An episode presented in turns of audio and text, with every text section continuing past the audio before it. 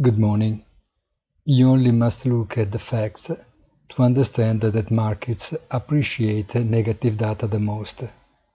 If the fight against inflation and therefore a more incisive monetary tightening is an undisputed priority for the Fed, here is that the yield of the T-bond falls almost to the level of the upper limit of the Fed funds, the official refinancing rate, 2.68% versus 2.5%.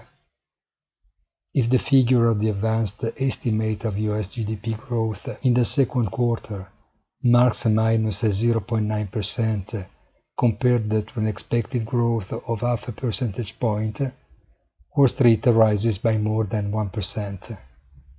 Almost if, the worse, the better. Perhaps the rationale is that, as in the recent past, the world cannot afford a real recession, and that once again, everything will be done to make sure to move even further a problem even if it already exists. Have a very nice weekend and don't forget in the late afternoon our weekly commentary, il punto della settimana on our site easy-finance.it.